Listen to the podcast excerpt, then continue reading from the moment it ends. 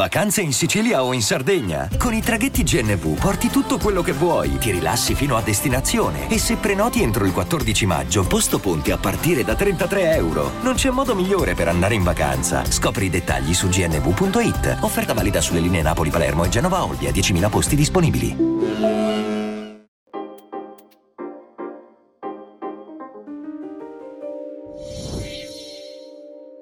Ma al netto di questo, la differenza fra quello che facciamo noi e quello che fa per esempio Iago, quello che fa un artista, è che l'artista si può permettere di far vivere, di far vivere la sua opera oltre se stesso. E io credo che questo sia un po' al tempo stesso il limite e la caratteristica invece di quello che facciamo noi. Però scusa, eh. Dimmi vive senza te stesso. Cioè, eh beh, ti, rivia, ti, rivia, il tuo nome. Beh, eh, sì. Però questo è un libro. Ok. È un libro, eh, non è web. Ok. okay e cioè la differenza è fra l'opera, cioè, non è un'opera Fallo artistica, però l'opera in, in, sé, anche i libri sono così, ok? Prendi, io sono un grande appassionato di Tolkien, Signore degli Anelli. Anche se uno non sa un cazzo di Tolkien, eh, io ho letto il libro la prima volta, non sapevo nulla dell'autore. Cazzo, mi ha folgorato. Potevo anche non conoscere niente della sua vita, ma quel libro sarebbe stato comunque un peso enorme nella mia esistenza successiva. E, e questa è la differenza che quello che facciamo noi è molto più vicino all'intrattenimento. Eh, persino io che faccio comunque filosofia, ciò che faccio sul web per me è più vicino all'intrattenimento che non alla filosofia. Eh, sarebbe la stessa cosa se facessi arte. Perché quello che facciamo vive molto di più del contesto, quindi del percorso. È molto più personale, molto più vicino al personal branding che non all'opera artistica. Il che significa, non è migliore o peggiore, significa che è una cosa di quel tipo lì sarebbe bellissimo riuscire un giorno a trasformare il web in maniera che nel web si possano fare invece opere d'arte, quindi che si possa fare veramente qualcosa, come si dice, senza contesto, che vive senza contesto, senza che diventi un meme. Ok, ok. è una cosa molto interessante secondo me quella, però è difficilissima da fare, perché ci vuole un coraggio immenso a fare l'artista, quello che proprio fa un'opera che vive oltre. Ci vuole anche un grande autocontrollo. Tu immagina produrre un'opera che tu sai potrebbe essere ricordata mentre tu venir dimenticato completamente.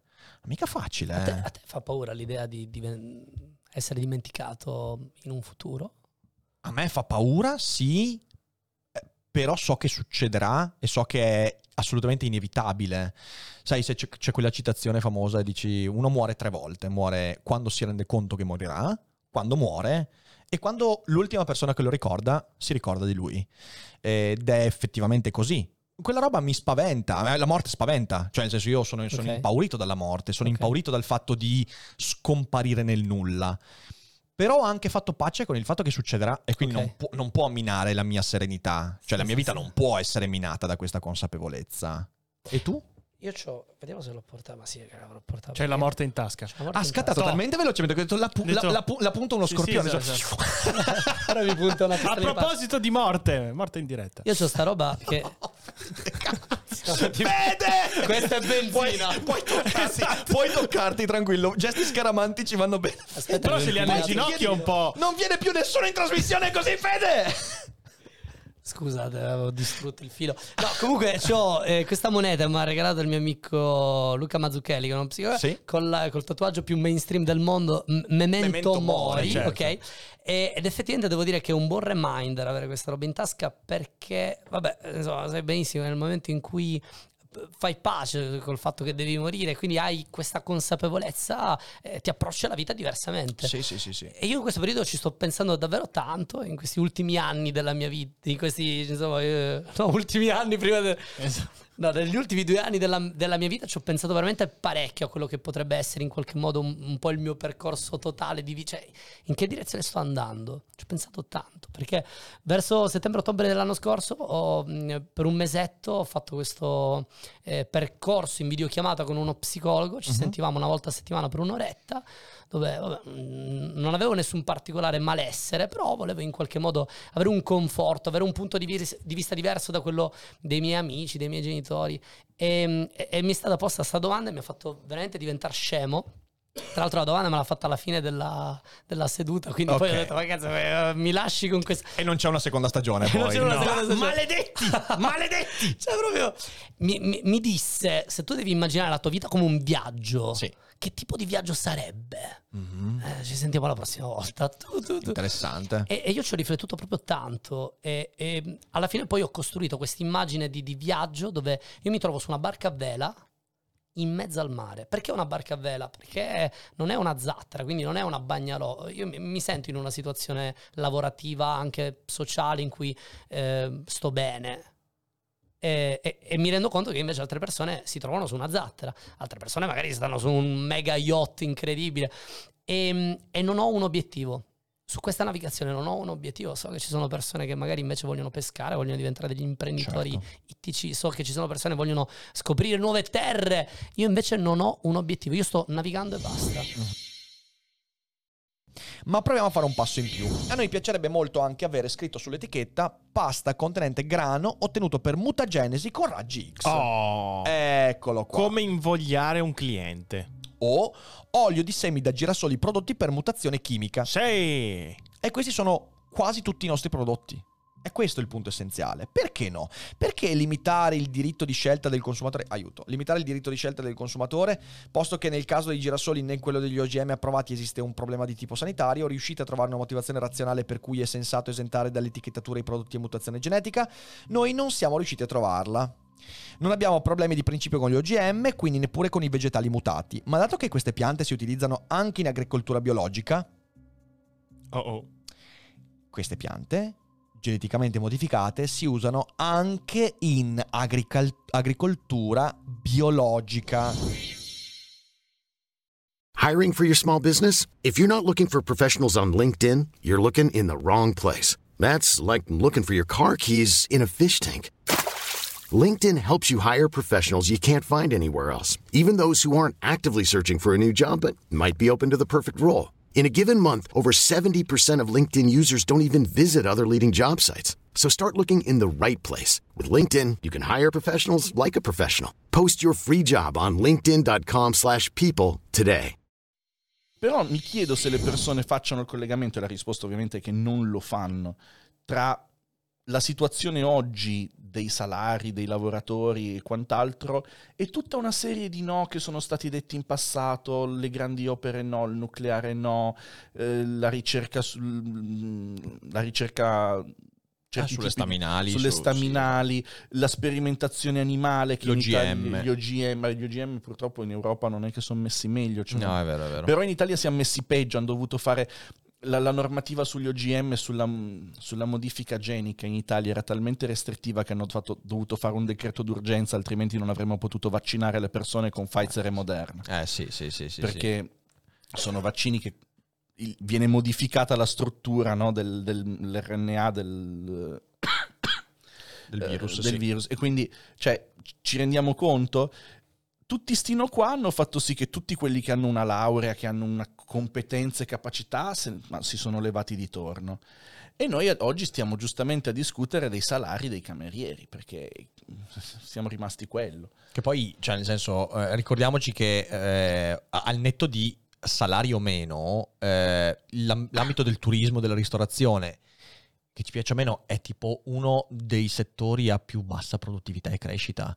Cioè, è proprio un settore di conservazione. Se tu vai a guardare qualsiasi, qualsiasi ambito che sia legato al turismo, tu ti accorgi che la, l'oscillazione in positivo eh, del, de, de, del, dell'ambito turistico è sempre minima. Quindi la produttività eh, legata a quel tipo di salari non ha nessun senso. Cioè tu puoi anche alzare i salari del 15% in quell'ambito lì, ma è l'ambito che non ti permetterà mai di avere un'impennata di produttività, perché, perché quello è. Cioè nel senso non è che puoi... La produttività la puoi ampliare invece in settori industriali, settori tecnologici, allora lì sì, perché ci sono margini di miglioramento incredibili.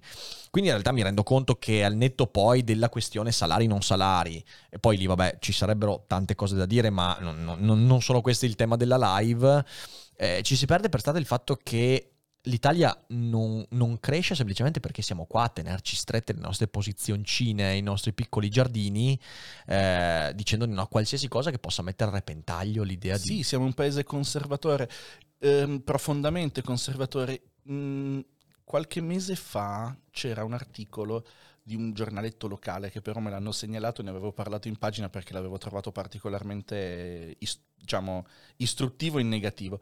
Eh, si parlava di una mozione di eh, meglio, ehm, c'era una dichiarazione del capo dell'opposizione del consiglio comunale o provinciale della, della regione, della zona, insomma, del consiglio comunale, ehm, che diceva siamo disposti a collaborare con l'amministrazione, col sindaco, eh, su questo tema qua se rinuncia a questo scempio del territorio che si sta facendo.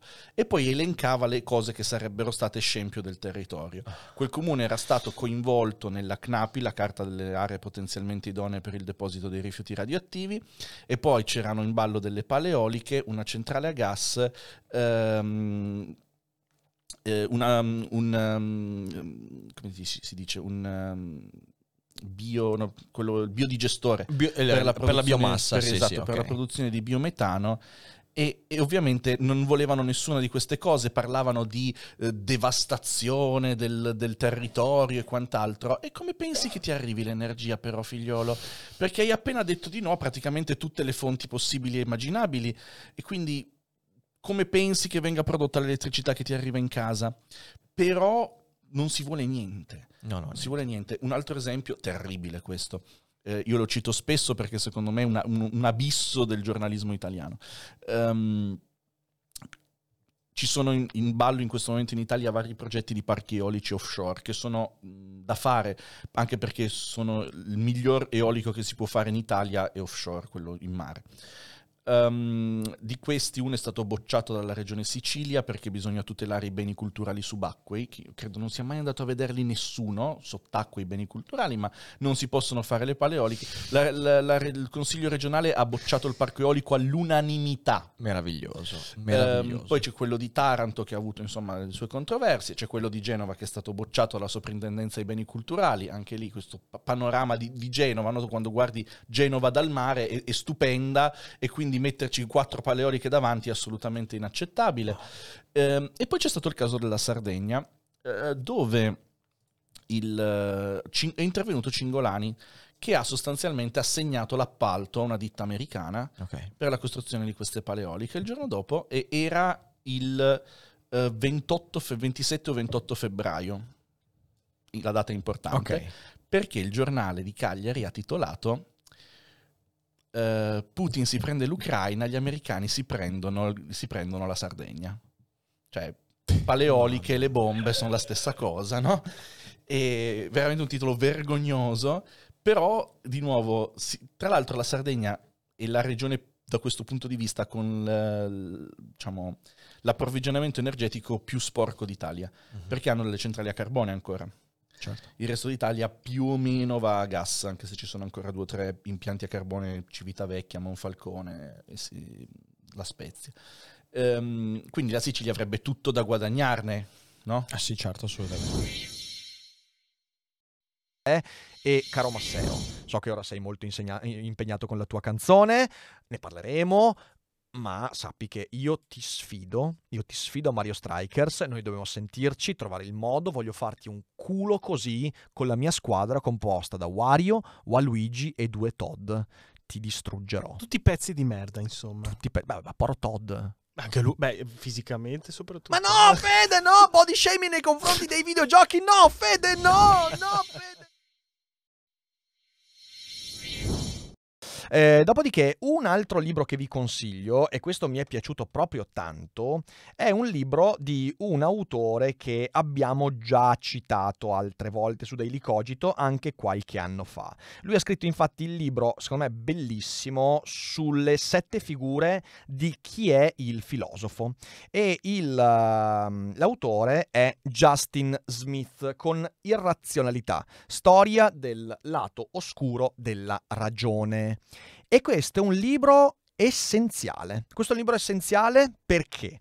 Perché è stato scritto, guardate, aspetta un attimo perché ho l'anno di, di, di, di, di edizione che mi sa è tipo il 2000, sì infatti è il 2019, 2019.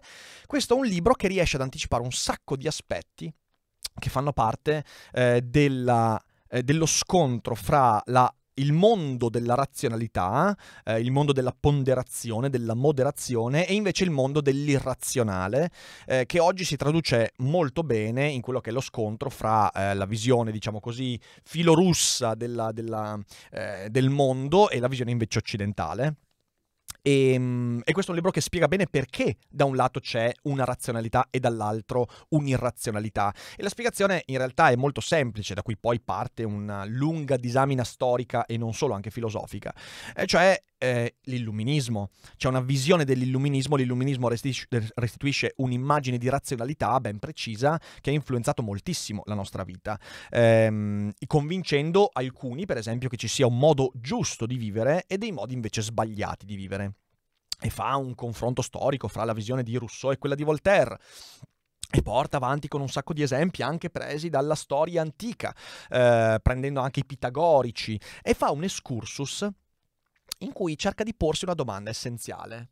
Quanto coloro che hanno stima della razionalità, anche quella scientifica, quella empirica, della logica proposizionale via dicendo, come per esempio il sottoscritto, quante di queste persone sono disposte a spingersi fino al punto di diventare irrazionali per poter difendere la razionalità, che è un modo, se ci pensate, alternativo per proporre il paradosso della tolleranza di Popper. E, e questo è un discorso quindi che ha una certa, una certa tradizione, ha un certo impatto sulla nostra vita. E quindi ve lo consiglio veramente perché crea delle consapevolezze. Ora, io in questo libro non ho letto nulla di nuovo, cioè non è un libro che mi ha proposto delle visioni nuove, ma è un libro che ricostruisce molto bene dei filoni di pensiero che fra loro potrebbero sembrare slegati, che è ciò che in realtà dovrebbe fare un, bu- un buon divulgatore, creare fil rouge laddove nessuno vede il fil rouge. E credo che sia importante come libro, perché perché ci permette anche di fare una serie autocritica sul sulle motivazioni che hanno spinto un mondo come il nostro, quello occidentale, il mondo del benessere, della crescita, eh, de, de, de, del, del progresso scientifico e via dicendo, a sviluppare nel proprio seno anche gli anticorpi che vorrebbero veder distrutto questo mondo per quanti benefici esso abbia portato. E, ehm, eh, sapete, questo è un ragionamento molto importante, cioè è un ragionamento delicato e importante che secondo me questo libro mette veramente in ordine, quindi ve lo consiglio, credo che fra i libri che vi sto consigliando questo sia veramente il più interessante